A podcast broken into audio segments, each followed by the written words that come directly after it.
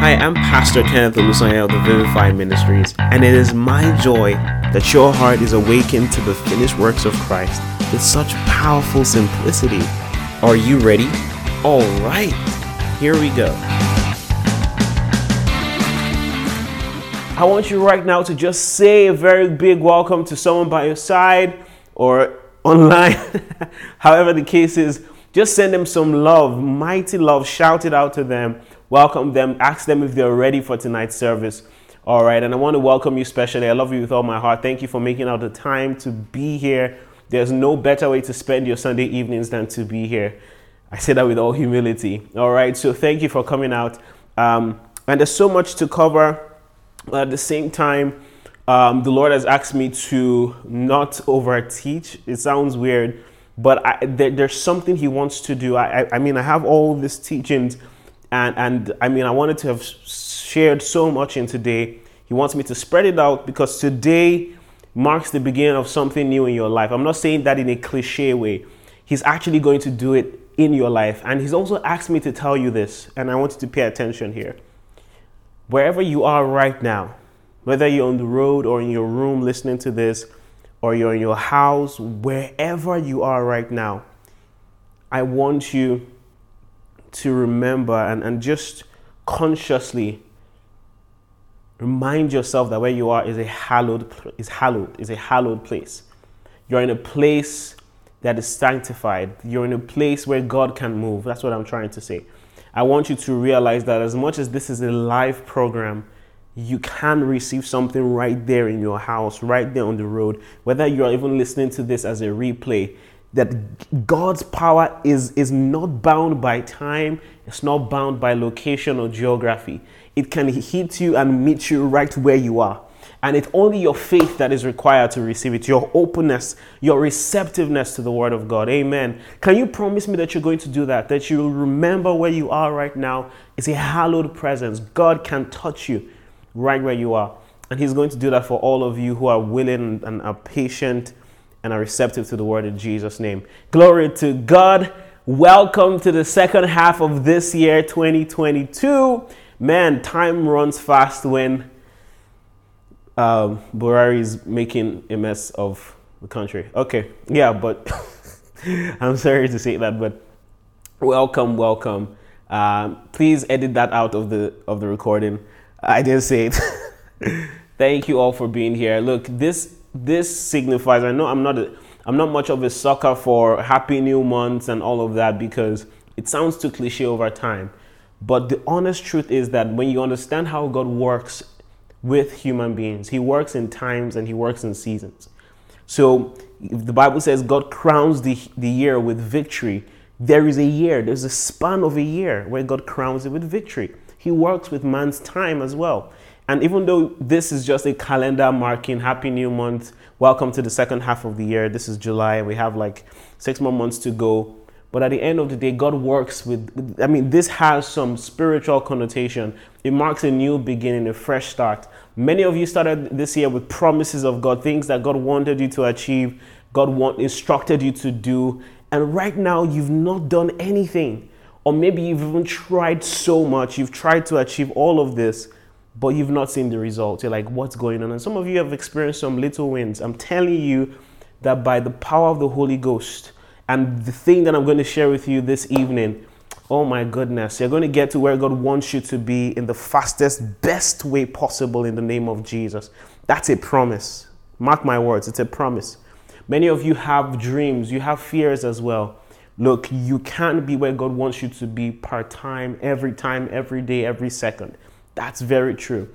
All right, so don't sweat it. Don't overthink it. Just remember that God has got you. The one who commissions also gives the provision. I always say it all the time. When God commissions you to your work, He provides all that you need to achieve that work. Praise the name of Jesus.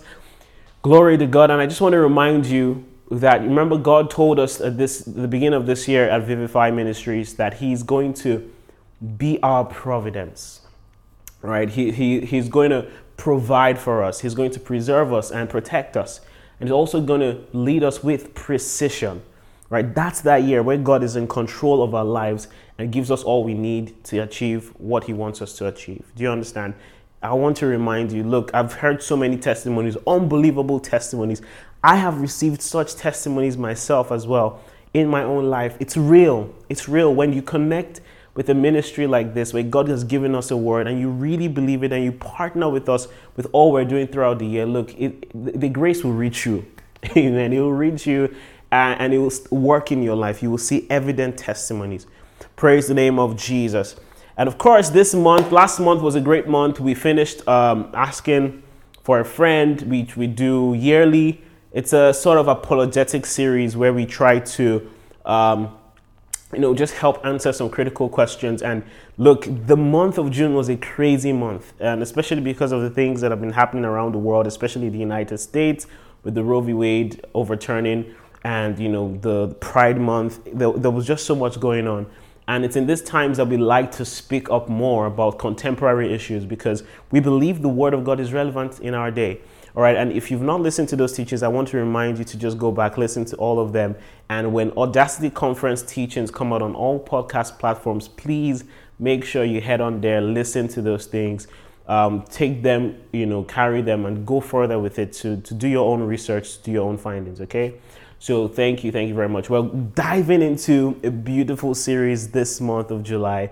It's not one that I'll personally say I have explicitly taught. Maybe you hear part of this here and there in some of the teachings that I've done. But this one in particular um, is, is one that even I myself am learning on the go. And I think I might not even know all of it uh, till the Lord returns. But there's enough that we can know and enough that we can have to get to where God wants us to be. All right. So pay attention. The month, the, te- the teaching series of this month is what I call phronesis. Phronesis. It's a fancy word, and maybe those of you who love iPhones, it sounds like a phone. Phronesis, like you know when you want to phone that sis, they're interested in phronesis. No, that's not what it is. Please uh, stop being distracted. Phronesis um, is it simply means. I wish I could give you all the details. But it's a it's a it's a word that is used to describe wisdom, but a specific type of wisdom. It's practical wisdom. You have words that are attached to wisdom, Greek words like Sophia or sunesis. But phronesis is uh, phronesis is a word that means practical wisdom, not just theoretical wisdom, but wisdom that that is to be applied. All right, and that's what we're going to do this month. Look, I'm starting this teaching on a more spiritual, supernatural level because God wants to impart people today. He wants to impart something in your life today. And as we go further in the in the in the weeks ahead, I'm going to dissect this thing called wisdom to show you how practical it is, to show you your responsibility, and also show you where God comes to play in in, in wisdom. Praise the name of Jesus. But let me ask you a question. A very, very important question. If you could have, and I mean, many of you have watched the Marvel movies, you've watched um, D C, you've seen superheroes um, come into play. The question is, if you had, if this were real, and God asked you, my son, you know, in Mufasa's voice from Lion King, my son, my daughter, what would you like to have? If you want to have any superpower in all of the world, what would it be? What would your answer be? Whether it's shooting lasers from your eyes, or flying, or having super strength, or being invisible, or being able to shrink in size or increase in size. A lot of you take that option, especially those of you who are down to earth. Um, no shades intended. Um, some of you would want to be able to, I don't know, uh, what other powers are there?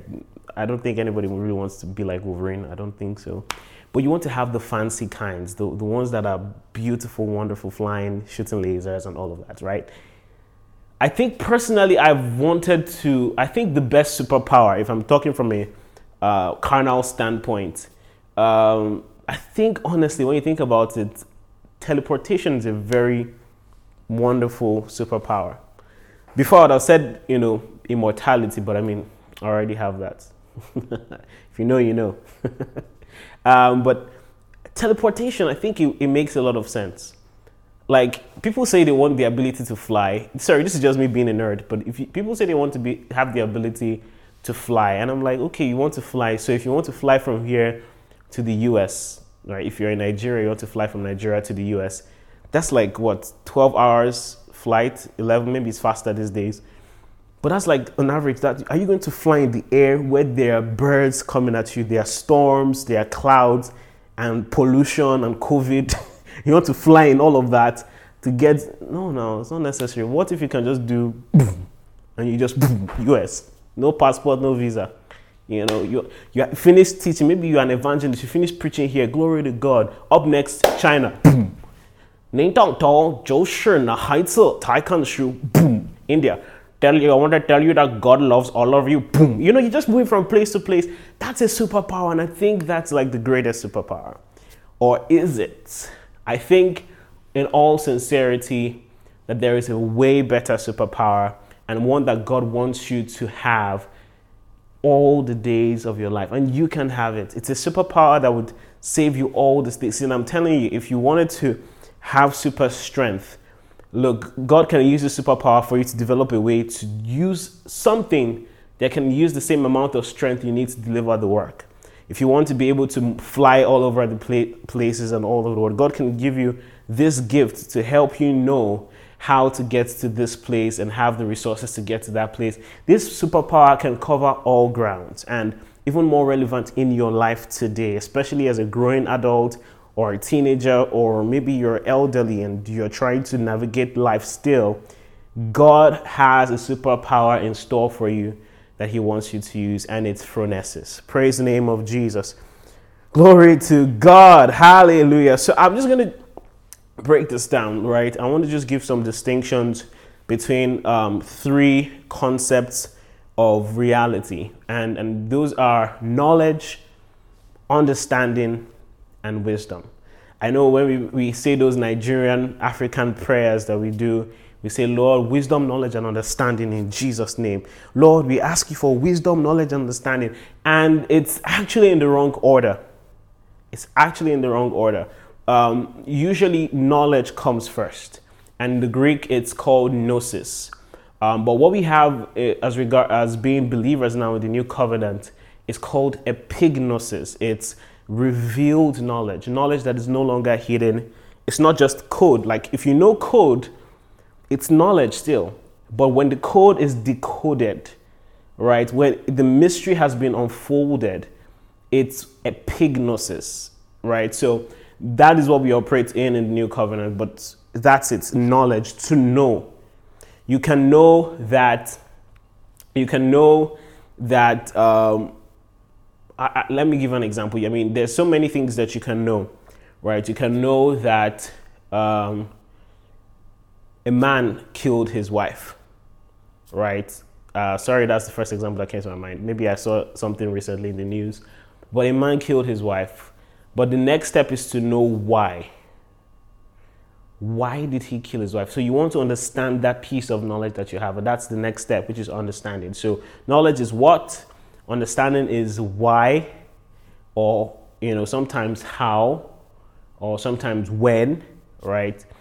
But and, and understanding usually is is the word sunesis, right, which you talked about, which is sunesis, more theoretical wisdom, right? Having some good grasp on something, understanding of something. But you have wisdom. You have wisdom, which is the application of understood knowledge. So you know the knowledge, you've understood it, and then you apply. But um, when it comes to wisdom, wisdom in its sense, in its at its very core, is a very practical thing. It is very practical. It means you don't just know things, and this is something that a lot of believers do or have. They know some things about who they are and what they have in Jesus. They might even, even they might even understand what they have, that they are the righteousness of God in Christ Jesus, that they are no longer slaves to sin, they're slaves of righteousness, that they are victorious and triumphant in Christ, that they are sons of God and children of God, that there's definitely no condemnation to them who are in Christ Jesus. They might know and understand these things, but the practicality of it is missing. There is a gap between understanding and wisdom. And so that's why a lot of believers don't see results in their lives. You know these things. You have head knowledge. You will probably understand it a bit more, but you have not applied it. And that's where there's a bit of uh, a, a gap, all right? The word phronesis is used in two major scriptures in the Bible. I'll just read them quickly. Luke chapter one from verse seventeen. Luke chapter one from verse seventeen. Glory to God. This is just by way of introduction. Luke chapter one verse seventeen. Glory to God. Glory to Jesus. Look, God is about to do something special in your life. Stay receptive all through this teaching, I beg you. Verse seventeen, and he shall go before him in the spirit and power of Elias, that's Elijah, to turn the hearts of the fathers to the children and the disobedient to the wisdom of the just, to make ready a people prepared for the Lord. Talking about John the Baptist, how that, you know, he will turn the hearts of, of the fathers to the children and disobedient to the wisdom of the just. So those who are unruly and disobedient, you push them to the wisdom of those who are just, those who have put to practice just practices, um, righteous practices. They've put it to work, you you know, to direct those who are disobedient to learn from that. So the word there is is, is phronesis, practical wisdom, things to, to do, to act out. Um, Ephesians one verse eight is the second place. It says, wherein he hath abounded towards us in all w- wisdom and prudence. So this word prudence has been introduced, which is similar and likened to the word phronesis. Prudence, when you talk about prudence, it talks about being a sharp guy. You know, there's a, there's, that's just the best way I can put it. Um, you know, we talk about two types of smart. There is book smarts. You you know this textbook knowledge. You, you know all the formulas. You know all the methods. But there is street smarts, where you can apply the book knowledge in a street situation, in a practical, pragmatic situation. So prudence has to do with just being astute. Sorry, that's not helping. That's a bigger word. But pr- prudence has to do, if you say someone is prudent with their money, it means they know how best to utilize their money. If someone is prudent in their actions, they know how to organize, they know how to do this. So uh, this is another place that this scripture is being used. But see, my, my friends, God can change your life with wisdom. With wisdom, he can change your life. People would hardly be able to recognize you with wisdom. Do you realize that people, because of the, the level at which you're operating in wisdom, people are like, who is this guy? Like, where did you come from? I used to know you were a, you were a silly guy. You didn't have sense. I know you, wasn't know you that used to be, you know, chasing people in the in, in the class and being a, you know, troublemaker. How are you like this? How are you so successful? How are you doing this? How are you so sure about your life? It feels like you've had it figured out. When you hear people say that, that it seems like you have your life figured out, man, that's a sign many times that you're walking in wisdom. And of course, there, there is the earthly kind of wisdom. There's the wisdom that is not of God, where people try to be smart. You know, the Bible says that the wisdom of this world is not the wisdom of God. The the the, fo- the wise things of this world are foolishness to God, and the foolish things um, that people ascribe to God are, are what the world call, you know, they call their things wisdom. They claim to be wise, but they are actually fools. So there's that. There's there's a place where people try to be so knowledgeable and try to be wise, but they're actually not. But what I'm talking about is the kind of lifestyle where, you know, you're just in tune with the will of God. You know what to do, when to do, how to go about it. You're in the right place at the right time. You know how to get the resources you need in the, at the right time. Your life just has meaning, coordination, has sense, has sequence, and has direction. That can be you. And if you have that, that's a superpower, I'm telling you. That is you. That can be you. Praise the name of Jesus. God wants to do that in your life. See, a lot of believers today, the reason why they are not marriable or responsible or mature is because of this thing called wisdom. You know, a lot of times people say, is, you know, I, I hear people say this a lot of times, and I understand where they are coming from, but it doesn't have to be. You know, some people say, oh, you know, you guys broke up. Why did you break up?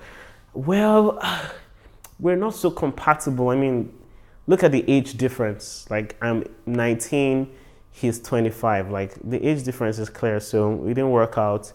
I think I was immature and everything. And I'm telling you that people who have been eighteen, nineteen, twenty have not just been in relationships, but they've gotten married, and they were emotionally, physically, mentally mature to enter that marriage.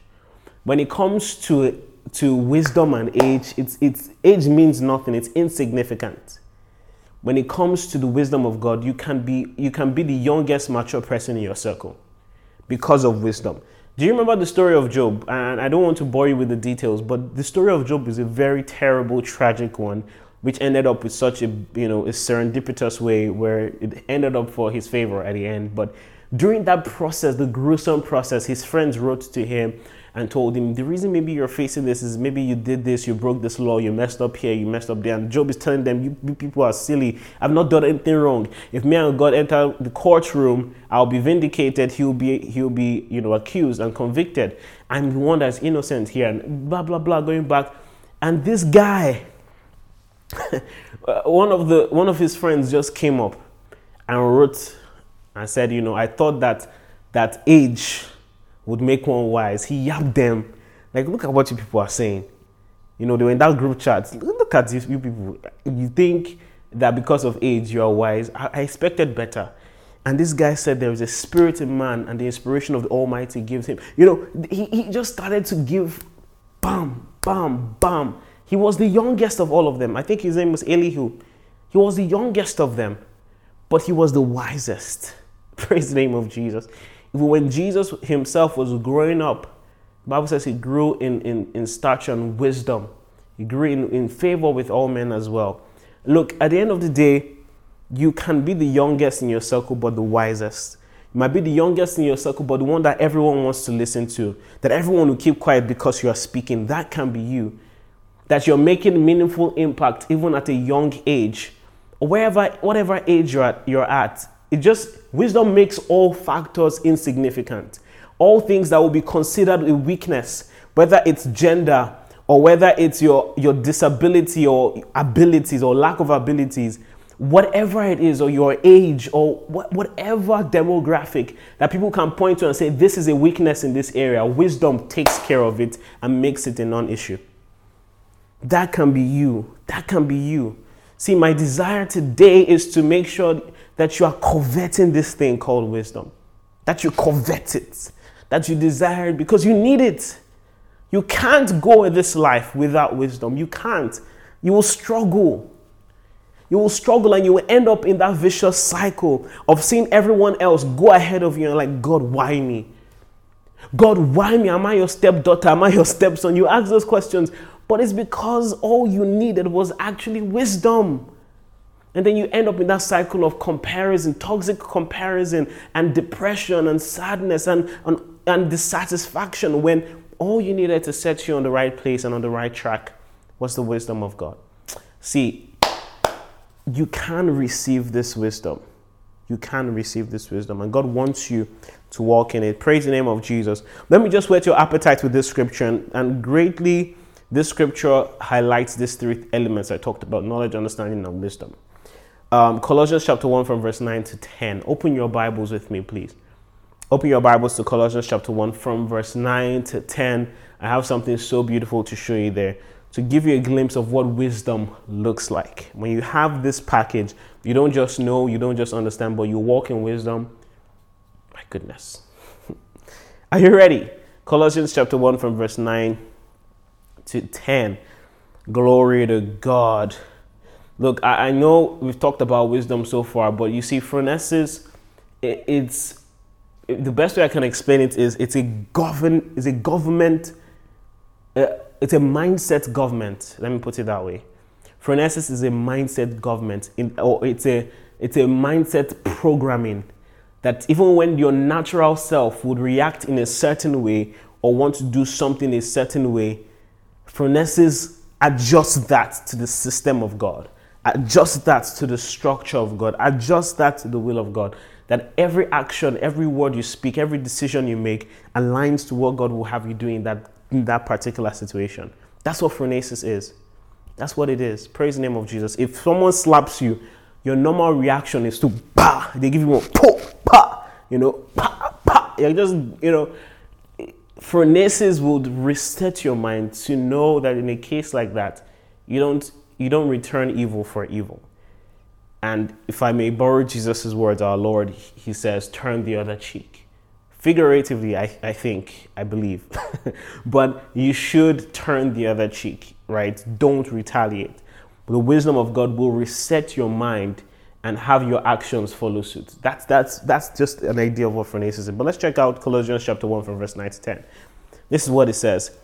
For this reason, we also, since the day we heard it, do not cease to pray for you and to ask. See, I've said this time and time again. When you see an apostle make an apostolic prayer of something and he doesn't cease praying about this thing, and he says he prays about it every time, it must be important.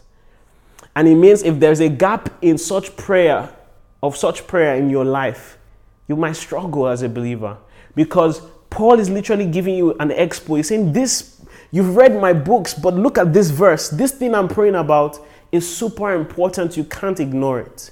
It's so important that you must also pray it always, like I pray for it always. It says, for the day since we heard of it, we do not cease to pray for you and to ask that you may be filled with the epignosis of his will in all wisdom and spiritual understanding. Glory to God. And, and see, he says, I want you to be filled with the knowledge of his will. To know his will in total. Like, at the end of the day, the wisdom of God does not work outside of God's will. If you have the wisdom of God, you can rest assured knowing that you are led by God every time. Glory to God. It's a G P S system. It's a G P S mechanism that just guides your actions, your decisions, your steps. That's how it works. So he says, I pray that you be filled with the knowledge of his will and have sp- and you know, of his will in all wisdom and have spiritual understanding. Glory to God. And next, next verse explains what this will do in your life. The reason why is that important that Paul keeps praying about the same thing. And he says that you may walk worthy of the Lord. Did you hear that? So knowledge, understanding, and wisdom do what for you? They help you walk in a manner that is worthy of the Lord. You walk worthy of the Lord. That when the Lord sees you, is like, yes, you're walking in my steps. You're doing the things I've asked you to do, the things I have called you to do. Fully pleasing him. How, how would I feel knowing that everything you do, you are fully pleasing God? That the words you've spoken, you've spoken them out of wisdom. That phronesis has triggered your words, triggered your actions, and you know it's fully pleasing to God. Oh, that's a life I want to have. Glory to God. It's a life I want to walk in every day, knowing that I'm walking worthy of the Lord and it's pleasing him in all ways. Glory to God. What else does it say? Being fruitful in every good work and increasing in the knowledge of God. This is beautiful. That you are fruitful. So not just that you're doing every good work. It's it's it's one thing to do good works. And many of you do that. In the innocence and the, the, the, the, the beauty of your heart, you do things that are good. But where are the results? Where are the fruits? Where is the evidence that you've done things, that you've labored? But when you walk in wisdom, you're not just throwing stones in empty space. You are killing two, you know, multiple birds with one stone. That's how the wisdom of God works. That your actions are yielding promising results. That you are fruitful in every good work. And as you are doing this still, you are increasing in the knowledge of God. He already prayed that you be filled with the knowledge of his will. But as that is happening, you are still increasing in the knowledge of God because wisdom would push you in the direction of increase in knowing God. Bring you to a place of deeper intimacy with God because you are fully pleasing him and walking in a manner that is worthy of his will. Praise the name of Jesus. Does that make sense to you? So this is very important. And I'm going to talk about this in the weeks to follow. When you talk about the walk and the, and, and the life of righteousness, living a life that is worthy and pleasing to God, you cannot live it without the wisdom of God. I understand that there is grace to give you the strength, but the how is the wisdom. The grace will empower you, but the how to go about it is the wisdom of God. That you would be in a room with your master's wife and you've seen every opportunity, every tactic. I mean, this is your first experience. You can have it with a powerful woman. You can be intimate with this woman who will not even share your secret. Keep it a secret. But he, he in that moment was able to say, how can I commit this grievous sin against my master and against God? In fact, his first response was, I cannot commit this sin against God. And while she tried, she, he ran away. He didn't say, stop, Job. Oh, Potty Wifey. I don't know what her name was. They didn't tell us. So, Potiphar's wife. Maybe he called her Potty Wifey. I have no idea. But he, he didn't do, stop, Job. Oh, no. Oh, stop this thing. Oh, God will not like it now. He was wise. This was Old Testament pre Pre-Holy Ghost impartation, pre-Holy Ghost redemption, Joseph. And he ran the other way, fled sin. The wisdom of God will get you to do that. People of God, listen to me. You need the wisdom of God, the practical wisdom of God, to walk in a manner that is always pleasing to God. Praise the name of Jesus. I wish I had time to spend on this, but we have a month. We have a whole month to do this. Glory to God. So, uh, but here's the thing about phronesis, and, and I want to be very, very clear about it with you.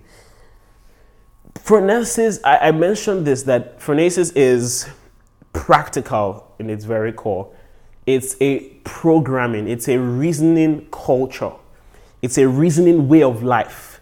It's, it's that you can't do otherwise to a certain culture. That's the culture of the Holy Ghost. If your wisdom is from God, it's going to be a culture of God. Do you understand?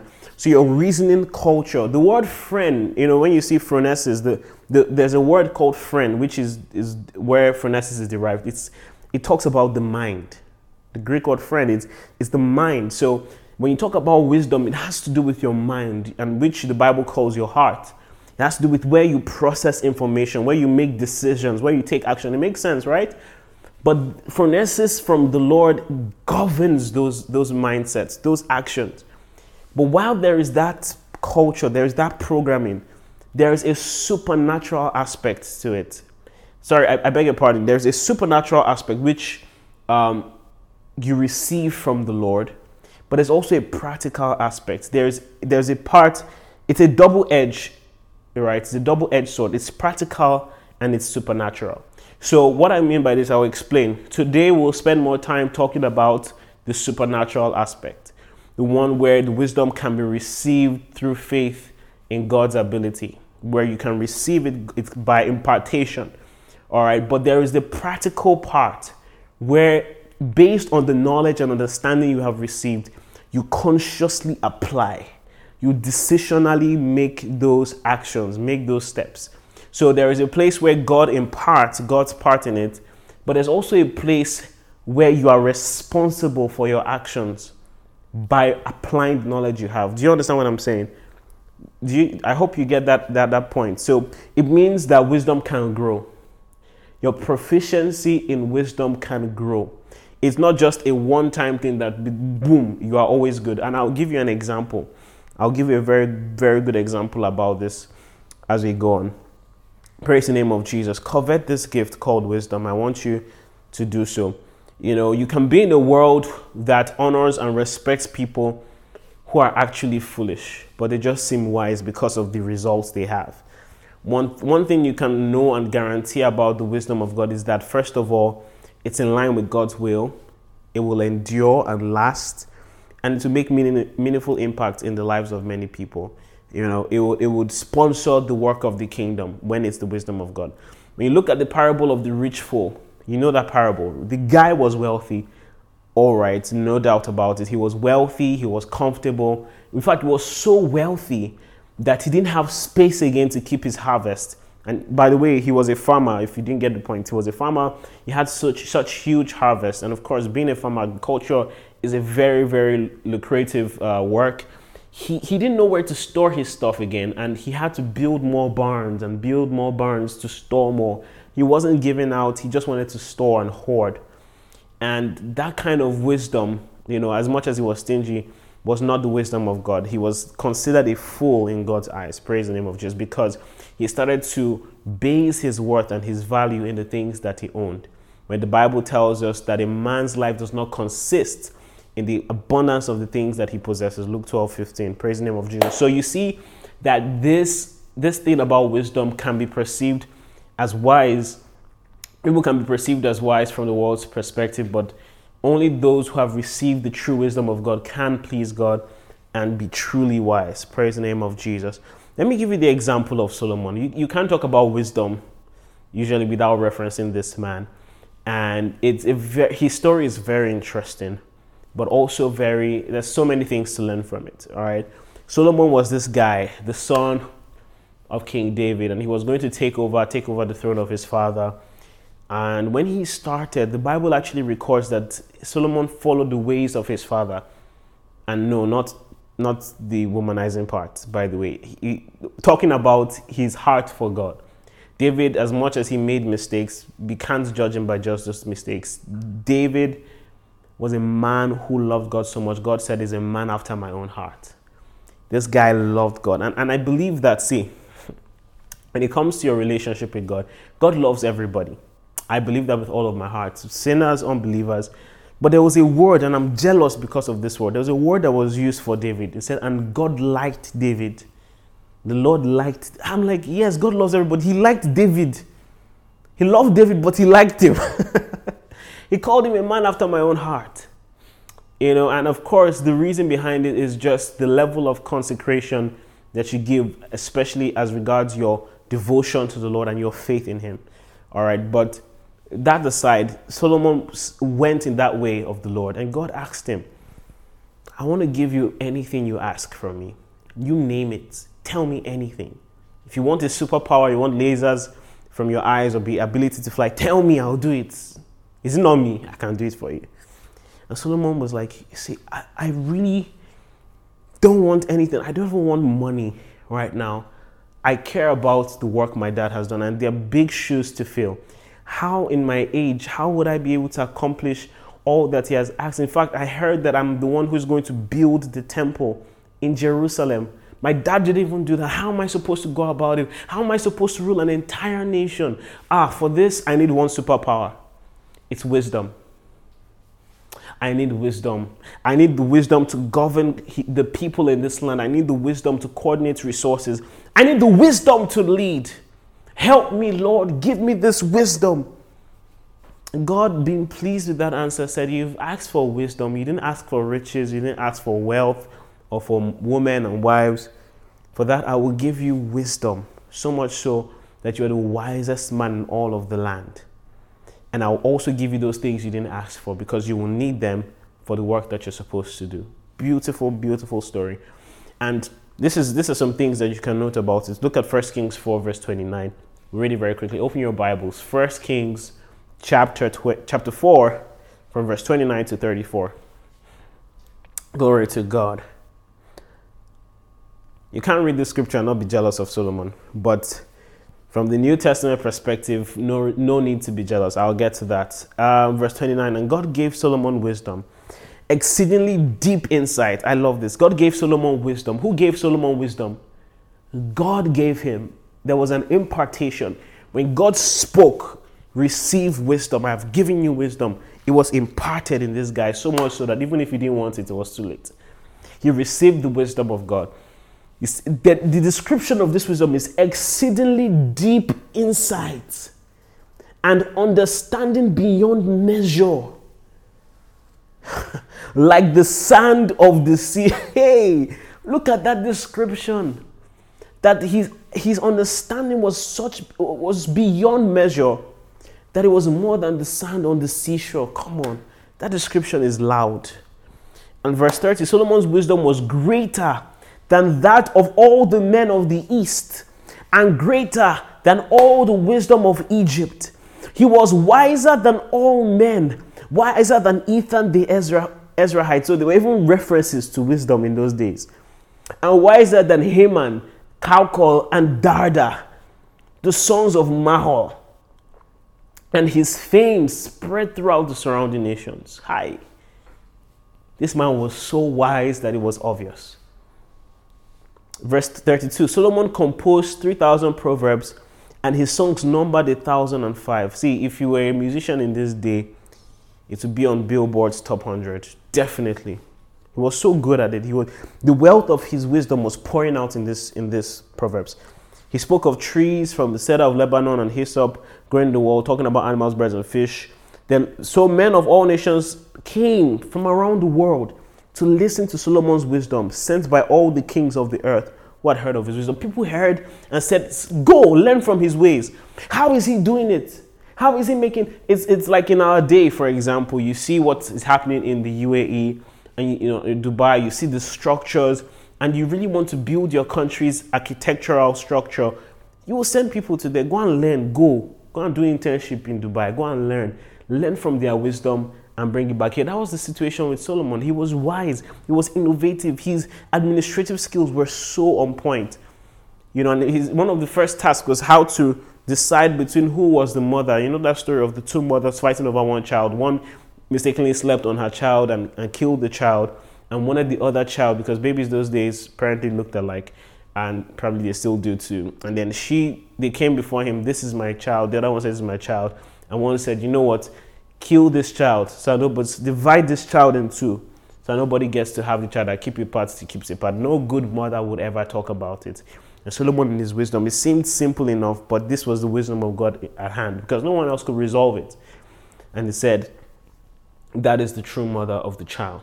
Praise the name of Jesus. So you saw that it was evident.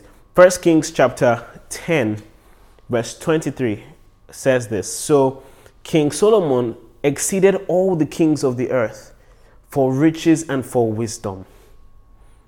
So he was not just the greatest, you know, in, in his field, in, in, in just that country and that land. He was the greatest king in all the earth, in wisdom and in riches. It said, and all the earth sought to Solomon to hear his wisdom, which God had put in his heart. And they brought every man his present, vessels of silver and vessels of gold and garments and armor and spices. Look, it was crazy that as much as this guy was rich, because of wisdom, people wanted to add to his riches. Like, it didn't make sense. Naturally, when people see people well-to-do, they say, ah, this person is well-to-do. He should be the one giving herself. It's fine. We're fine. But this guy saw wisdom and saw the value in his wisdom that were willing to bring all these things to him. I think that's wonderful. So much so that um, Queen Sheba, who also participated in listening to the wisdom of, of Solomon, in verse nine of that same chapter, chapter ten, First Kings ten, nine, said, blessed be the Lord thy God, which delighted in thee. See, anyone that has and walks in true wisdom will look at it and give thanks to God. We say there's a God that delights in you. And that's why you're able to do this. And blessed be that God. He is the reason I see it. It's not you. At the end of the day, when you're wise, all the glory goes back to God. And if you're foolish, people will ask God questions about you. That's how it works. God, why? Why did you miss him? You gave everybody, but this guy, ah, God, why? Same thing, you know, you know, to set thee on the throne of Israel because the Lord loved Israel forever. Look, I love that statement. Do you know that it's an act of love for God to give you wisdom for your for your circle of influence? That is an act of love for God to give you wisdom for your family, to give you wisdom for your relationship, give you wisdom for your school, give you wisdom for your workplace. It's an act of love. It says, because God loved Israel forever, therefore he made you king to do judgment and justice. Glory to God. I love that prayer so much. It's under, underestimated, but it's a profound A profound um, doxology that she's giving here. Sound praise. First of all, she gave glory to God for the wisdom, and she said that it was an act of love for God to give wisdom. It is an act of love when God gives you wisdom. But one thing I want you to note from this is that Solomon had this by impartation. This is the supernatural aspect of wisdom. Praise the name of Jesus. Of course, we know that from Matthew twelve, Jesus in his own words said, a greater than Solomon is here. Because Solomon, while he had a snippet, a, you know, just the trailer, Jesus was the movie. Glory to God. He is the wisdom of God. When you see the plans of God to save mankind, you see the wisdom of God. And if God is so wise that through the free will of man and the opposition still brought about his will, you best believe that he is indeed the ultimate source of wisdom. Praise the name of Jesus. Hallelujah. Let me talk of Daniel real, real quick. Daniel chapter one, verse seventeen. I want to talk about the wisdom that Daniel had. Daniel one seventeen. It says, to these four young men, God gave knowledge and understanding. So Daniel and the three Hebrew men, you know, we call them boys, but they're actually men. Be so disrespectful, so disrespectful. Why, why do we call them? Meshach, Shadrach, and Abednego. But Daniel was there with them alongside. Um, God gave knowledge. So the knowledge, wisdom, understanding came from who? From God. From God. He said, in every kind of literature and wisdom. And Daniel had insight into all kinds of visions and dreams. His, his own was extensive. Verse, verse eighteen, now at the end of the specified time by the king, the king officials presented them to Nebuchadnezzar. And the king spoke with them, and among all the young men, he, he found no one equal to Daniel, Hananiah, Mishael, and Azariah. That's Meshach, Shadrach, and Abednego, when they translated the names to Babylon, the Babylonian language. So they entered the king's service. Verse twenty, in every matter of wisdom, if it had to do with, with wisdom, being wise, and understanding about which the king consulted them, he found them ten times better. Ten times better than all the magicians and enchanters in his entire kingdom. Look at that. Ten times better. People that were not even schooled in the tradition. So even if you go to a place where there is cultural shock and you're not accustomed to the culture there, God can so much elevate you that even the citizens, even the inhabitants of that place, you're outdoing them, you're outshining them. God can make you distinct, and it helps. If God makes you distinct where you are, you have the better chance of greater impact. Praise the name of Jesus. For the gospel's sake, if anything, for the gospel's sake, please desire wisdom. Remember, this is this is Old Testament, folks. When the Bible says Daniel received an excellent spirit, what spirit do you think was present with Daniel? It's the Spirit of God. He he had the Spirit upon, and he was able to do all those things. Ah, yeah. Praise the name of Jesus. Let me show you the wisdom that David had. First Samuel chapter eighteen. I'll read from verse five quickly. First Samuel chapter eighteen from verse five. And David went out whithersoever Saul sent him. I mean, this was the place where there was a lot of tension. David had just killed Goliath, but there was tension because some silly women were mocking Saul, and Saul served the vex. Who is this David guy? I've killed ten thousand, one thousand. You're killing ten thousand. Come on, rubbish. You know, and so, but regardless, wherever sent Saul, uh, did I just say that? Wherever sent Saul, no, wherever Saul sent David to, um, he went. And the Bible says he behaved himself wisely.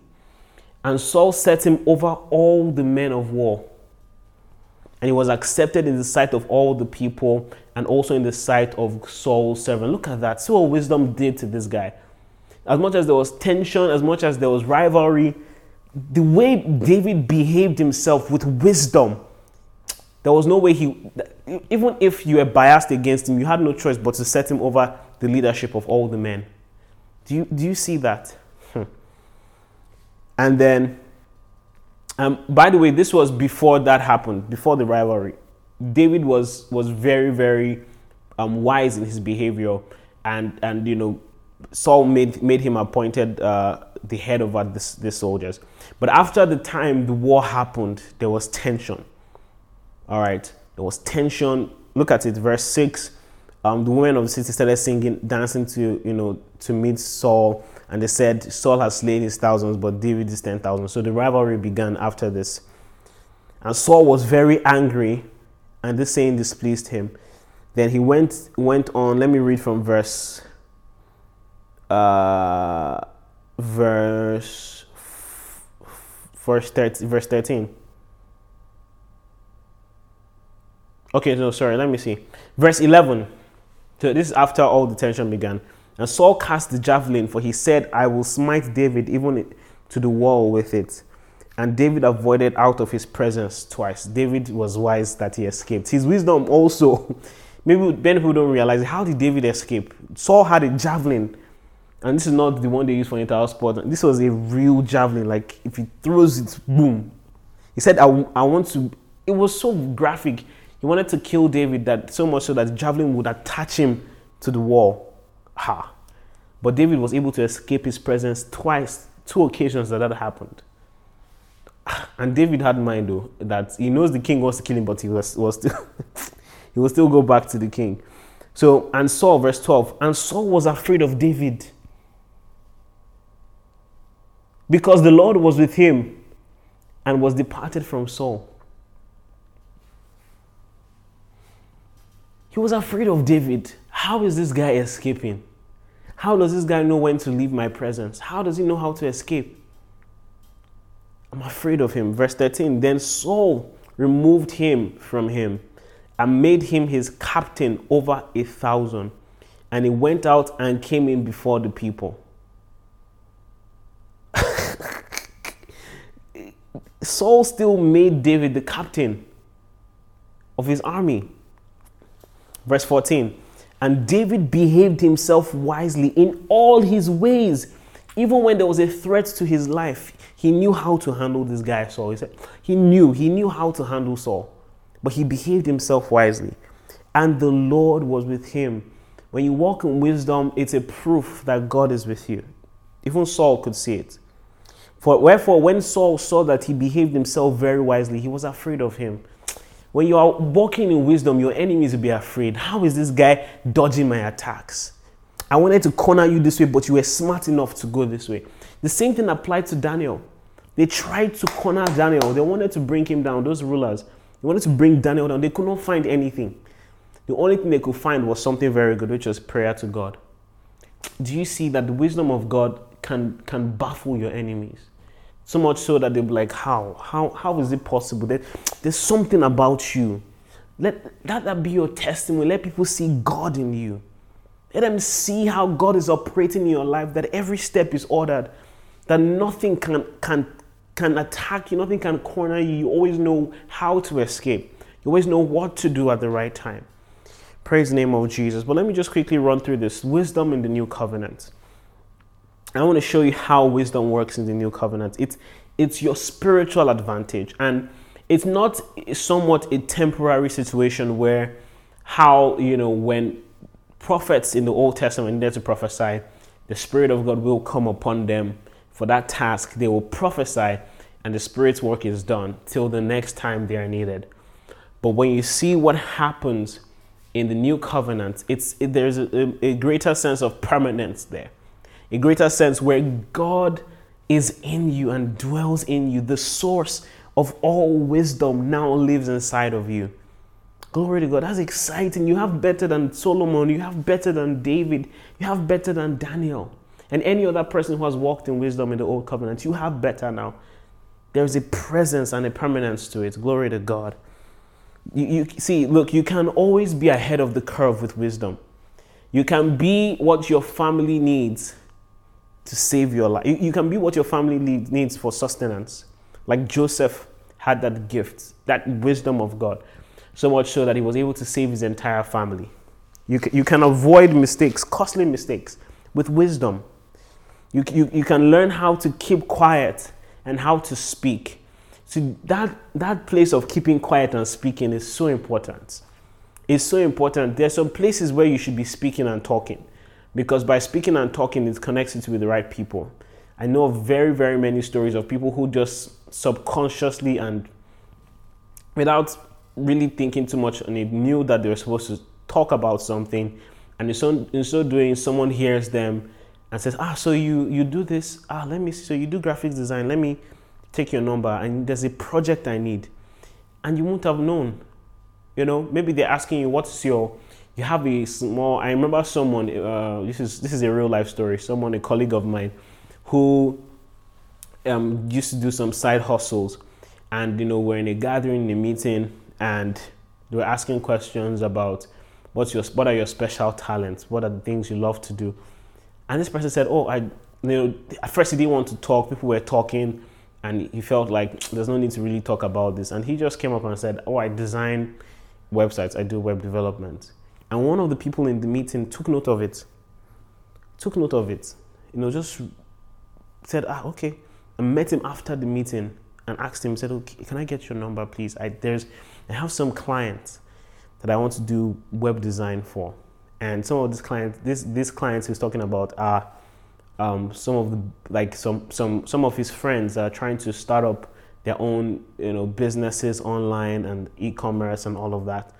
And then by the time this guy was done, after six months with all these clients, he had raked in nothing less than than four million naira, because it's expensive to do this, right? At least that's an estimate of what he was able to disclose, right? Deals that opened up more doors to more deals, because he just in one moment decided to speak at the right time in the right place.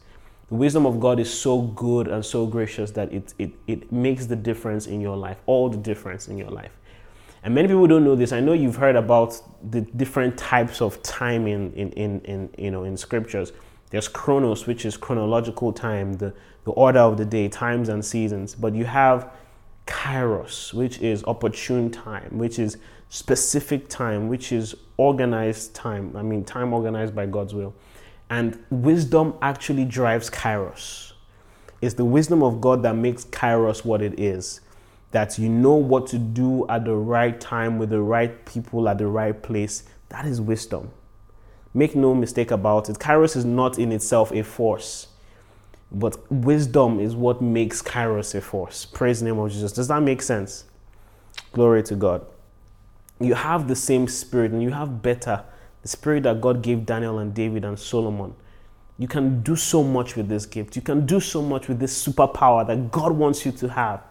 Praise the name of Jesus. Don't waste it. If God deposited it in them, He can do the same with you. Praise the name of Jesus. But here's how it works. In the new covenant, because our relationship and the way we relate with God at the end of the day is through faith in Him. And the same way that Solomon did ask God for wisdom, Solomon asked God in faith, and God gave it to him. It's the same way we're prescribed to do the same. Look at James chapter one from verse five. I know you have the Spirit of God, but there is a place of prayer.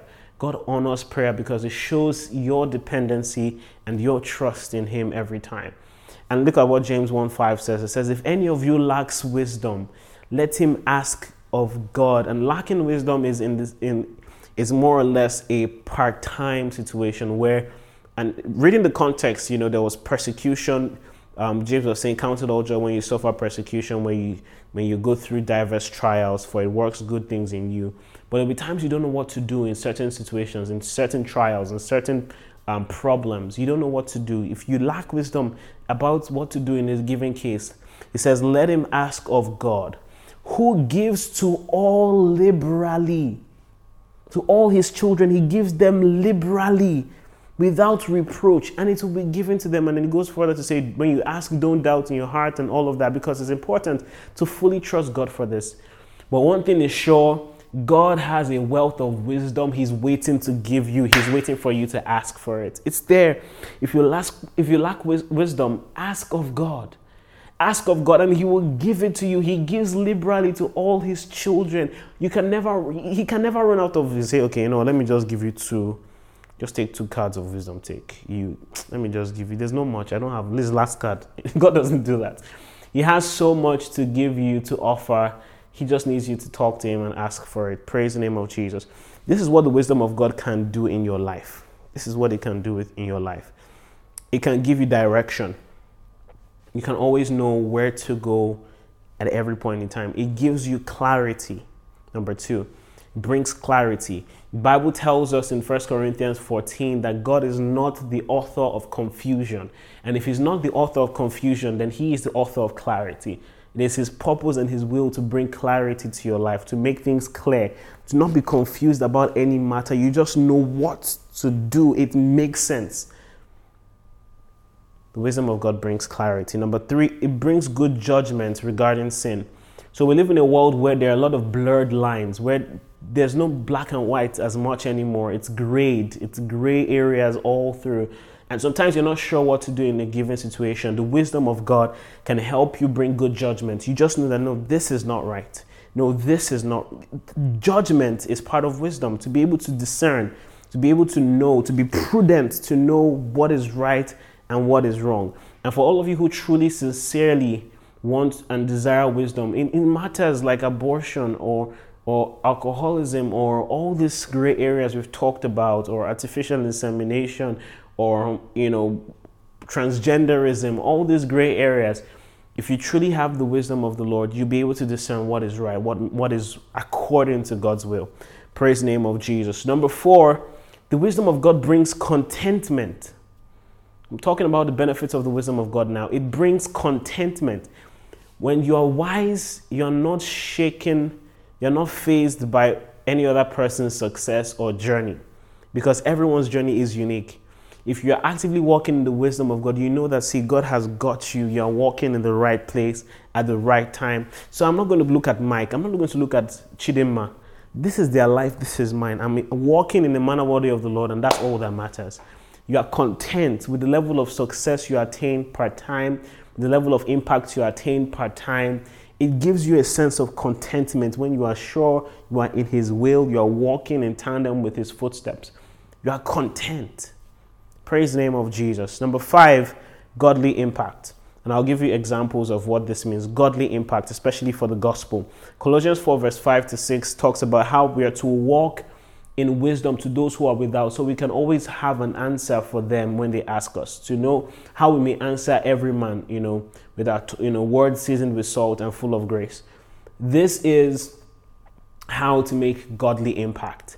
When you walk in wisdom, this is not something you study in a textbook. How do I address this atheist? You may have the knowledge, but when it comes to practicality, it's it's a whole different ball game. You, you might have thought, if I want to talk to an atheist about the gospel, you know, I have to start by dissecting um, the evolution theory and dismantling it. Then from there, I'll go to prove, um, you know, ontological design on all the arguments for intelligent design, and just go there. And you have all these things planned out. But in actual fact, when you approach the atheist, that might not be what they need in that moment. Maybe they need a shoulder to cry on. Maybe they need just something to, to help break that intellectual barrier that they have. How would you know except by the wisdom of God? So when you walk in wisdom, in God's wisdom, you just know how to give the right answers to people. Glory to God. Same thing happened with the disciples. God told them that, see, whenever you are fa- whenever you're put in front of, of, of the leaders and put in front where there's persecution, I will give you the words for, with which you are to say, the words that you're going to speak.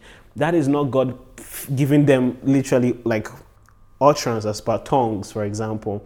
It's not like he's, he's just feeding the words. He's giving them the wisdom so they know what they are to say at every given time. You understand? Like even when Jesus, Jesus showed that when he was being persecuted, at the point where he was to be crucified and Pilate was interrogating him, he said, you know, he said, they say you are the Messiah. Do you agree? And, you know, Jesus is speaking and said, you say that I am. The responses he gave, he he, he gave, I beg, beg your pardon, the responses he gives um, Pilate, they are not responses of him trying to escape death. They are, refer- they are responses that were true, but at the same time still allowed the death to happen. Do you understand? Do you think that Jesus could not have spoken words that would have vindicated him? As Pilate would say, ah, me, I'm not killing this guy, and nobody will touch him. He could have done that. But he was so wise that he, you know, he already knew what to say every good time, uh, every given time, beg your pardon. Number six, it gives you favor and credibility with men. The wisdom of God gives you favor and credibility with men. The same way people saw Solomon, saw his wisdom, and they just wanted to be around him and wanted to give him, you know, if, if Solomon says, ah, please, I need one million dollars, there's an investment I need to make, and you've seen his track record, you've seen the wise decisions he has made and the empire he has built, you will give him that money. You will, because you know it's in the right hands. It gives you credibility and favor with men. When you are wise, when anytime someone has an, an, an encounter, an interaction with you, they learn something new, they have better direction for their own lives. It will attract much favor. Praise the name of Jesus. And the last thing is that it announces you. It announces you. And maybe that's directly tied to the previous one, but people hear about you. And, and it, it announces you and glorifies God. That's the last point. It announces you and glorifies God. So as, as it announces you, people hear about you, but at the end of the day, it goes back to what the Queen Sheba, who was not even a, a Jew, she, she heard about and she glorified God, that God really loves Israel for appointing you king. You know, so that's what I'm talking about. Wisdom, Israel. Anyone who does not prioritize the need of wisdom in their life, you will hardly see results. That's not a prayer. That's not a prophecy of doom. It's just the truth. It's something to be desired. The wisdom of God is first something to be desired, but it's something to also be acted upon. Praise the name of Jesus. And let me be honest, and this is why I'm saying this. While it's something to be desired and received from God by impartation, it's also something to be acted upon, to act on knowledge you already have. As much as Solomon was was wise administratively, when it came to his morality and adherence to the scriptures, he was flat, he was a fool. Because there is a sec- there's a part to phronesis that has to do with acting man's responsibility. Solomon was warned to not take more than one wife, um, not to take um, a wife from, I beg your pardon, from um, a Gentile nation. He was told not to be given to wine. He was told not to have any other god except God. But he didn't apply his heart to the to wisdom. He didn't apply the knowledge he had in wisdom. And so he fell flat when it came to his relationships, his service and devotion to God. Administratively, he was killing it. But in his personal life, in his relational life, he messed up. He was a fool. So that's why there's a two-edged sword when it comes to phronesis. There's one received by impartation. And there's also that that I see that you need to put in the work based on the knowledge, based on the scriptures, based on the word of God in your life. You put it to practice. That's what sustains what God has given already. Praise the name of Jesus. Glory to God. God wants us to, to be able to give one hundred percent participation to his word. We'll talk about this next week. But look, at the end of the day, God gives wisdom. If there's anything you can take from this teaching, is that God gives wisdom and he gives his children wisdom. Yes, you. You can receive wisdom and it can change your life forever. I have witnessed this in my own life. I've experienced this, where somehow I just have the right answers at the right time. I just know what to do at the right time. Remember, wisdom fuels kairos. Wisdom is what gives credibility to kairos. It's the wisdom of God. It guides your actions, guides your steps, guides your location, guides your decisions, guides your life, so that everything you do is in a manner that is worthy of the Lord, fully pleasing him, being fruitful in every good work and increasing in all the knowledge of God. See, if you are ready to receive this, it can be yours. Right where you are, in your house, on the road, on the street, wherever you tuning in right now, this wisdom, this phronesis of God can be yours. You can walk in a manner pleasing to God all the time. You can have good judgment in any given case. You can know what to prioritize, what to deprioritize, what relationships to start, what relationships to break, what networks to form, what bridges to burn. That can be your life, and God wants you to live that kind of life. In the name of Jesus, it can be yours. Can you pray right now in the Holy Ghost and pray to God, God, I am ready to receive a fresh grace, a fresh uh, unction of wisdom. I'm ready to receive fresh wisdom to, to govern my life, to help me make the right decisions. The, the, the supernatural, practical wisdom of God, I receive it now. God, give me wisdom. He says, if any man lacks wisdom, let him ask of God, who gives liberally. You can ask and God will give you liberally. He doesn't upbraid it. He's generous. Pray now. Pray with all of your heart. If you think wisdom is important for your life on earth, if you think wisdom is important for the fulfillment of your destiny and the achievement of purpose, if you think that wisdom is important in getting you to where God wants you to be at the right time with the right speed, come on, pray with all of your heart right now. Pray with all of your heart right now. Wisdom, oh God. Administrative wisdom, relationship wisdom, corporate wisdom, wisdom to walk in the house, wisdom to walk in the place of work, wisdom to work in ministry, wisdom to walk in business, wisdom to walk in everyday life interaction. Oh, Jesus, God, even the wisdom to know how to take care of our health, to take care of ourselves. God's temple, you will give to us. We want the full package, not just administratively. We will walk in wisdom in all spheres of our life. The Bible said that David behaved himself wisely in all his ways. God, that is my testimony. And now now that I have your spirit, the spirit of excellence, the spirit of wisdom inside, oh, I walk in wisdom all the days of my life. It is settled. Wisdom is my superpower. Wisdom is my supernatural advantage, and I will not take it for granted. I only receive right now. I receive right now. And Lord, as a reason of this, I will see results. I will prove with my life that wisdom works, that the wisdom of God works. I'll prove by my life, by my decisions, by my words, by my actions, that this wisdom is for real, that it truly works, and it's for all God's children. I will prove it with my life in the name of Jesus. Come on, pray with all se- sense of seriousness right now. Someone is already receiving it there. Thank you, Jesus. Thank you, Jesus. For some of you, you feel it like oil dropping on you. You feel like oil dropping on you, and maybe you don't feel anything. God is depositing wisdom in your heart, De- depositing wisdom in your life. Thank you, Jesus. Thank you, Jesus. Thank you, Jesus. Receive the wisdom of the Lord now. Receive the wisdom of the Lord now. Receive it in five counts. Five, four, three, ha, ha, ha, ha, two, one. The wisdom of God is yours in Jesus' name. Receive it, receive it, receive it, receive it. Take it now, take it now, take it now. The wisdom of God is yours. Ha, ha, ha. Receive it. Thank you, Jesus. Oh, that ministry God has committed into your hands, you know how to handle it henceforth. You know the things that will drive the right engagement. You know the, the, the resources to use to write out those, those sermons. You know it now. Oh, the wisdom of God directs your steps. The right partnerships. Oh, God, thank you, Jesus. Thank you, Jesus. I see someone in ministry, someone who God has asked to, to start something. You've started it actually, but it seems stagnant. It seems like there's no, it almost feels like you've reached your limit at some point, and you get confused as about how best to go about it. By the wisdom of God, I decree in your life, that is a thing of the past. You will know what to do at every given point in time in Jesus' name. Aha, glory to God, glory to God. I'm seeing someone else in business. You started off a small business just recently. You started a small business recently. You've had it in your mind, but you only started it recently. And you're not sure how to navigate it. You don't know whether to, to, you know, how to build your customer base.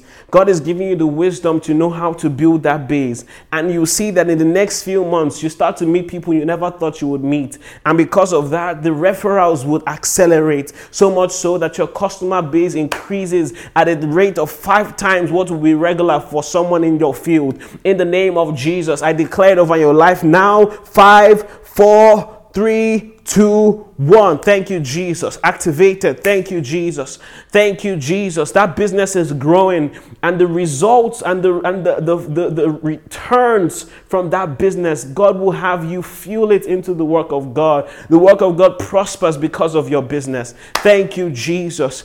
Thank you, Lord. For those who are in a state deciding what relationship to get into, maybe you've fallen short of wisdom, maybe there are red flags, but you're not sure, is this really a red flag? You're losing your sense of judgment in this relationship. There are barriers and boundaries that are being broken. You are crossing boundaries.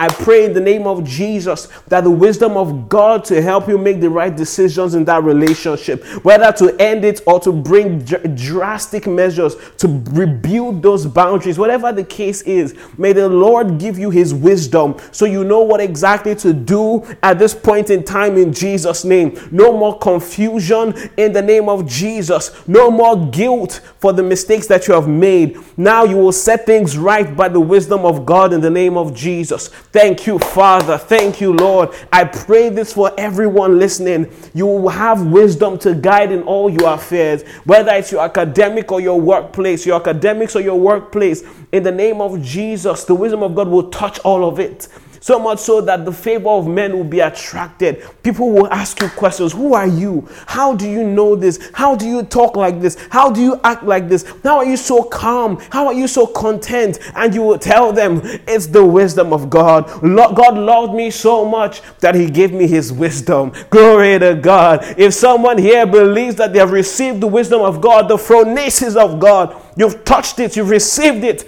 come and shout glory. Glory to God. Hallelujah. Rejoice right now. You've received a note of victory. Rejoice right now. It's yours.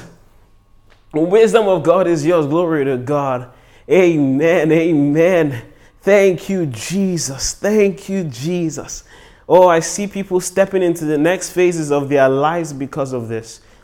Oh, thank you. New levels. This year will end. I'm saying this prophetically. This year will not pass until all, I mean everything that God has asked you to do is done in your life. Whether you missed the window in the first half, ah, by the mercy of God, the wisdom of God will redeem the time in your life in Jesus' name.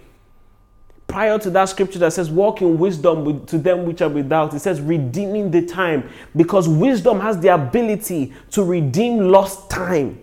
In the name of Jesus, everything that has been lost in the first half, or maybe even last year, the remaining half of this year, the speed, accuracy, acceleration, and direction that you need to attain all that God has asked of you, ah, yeah, yeah, yeah, it is yours by the wisdom of God in Jesus' name.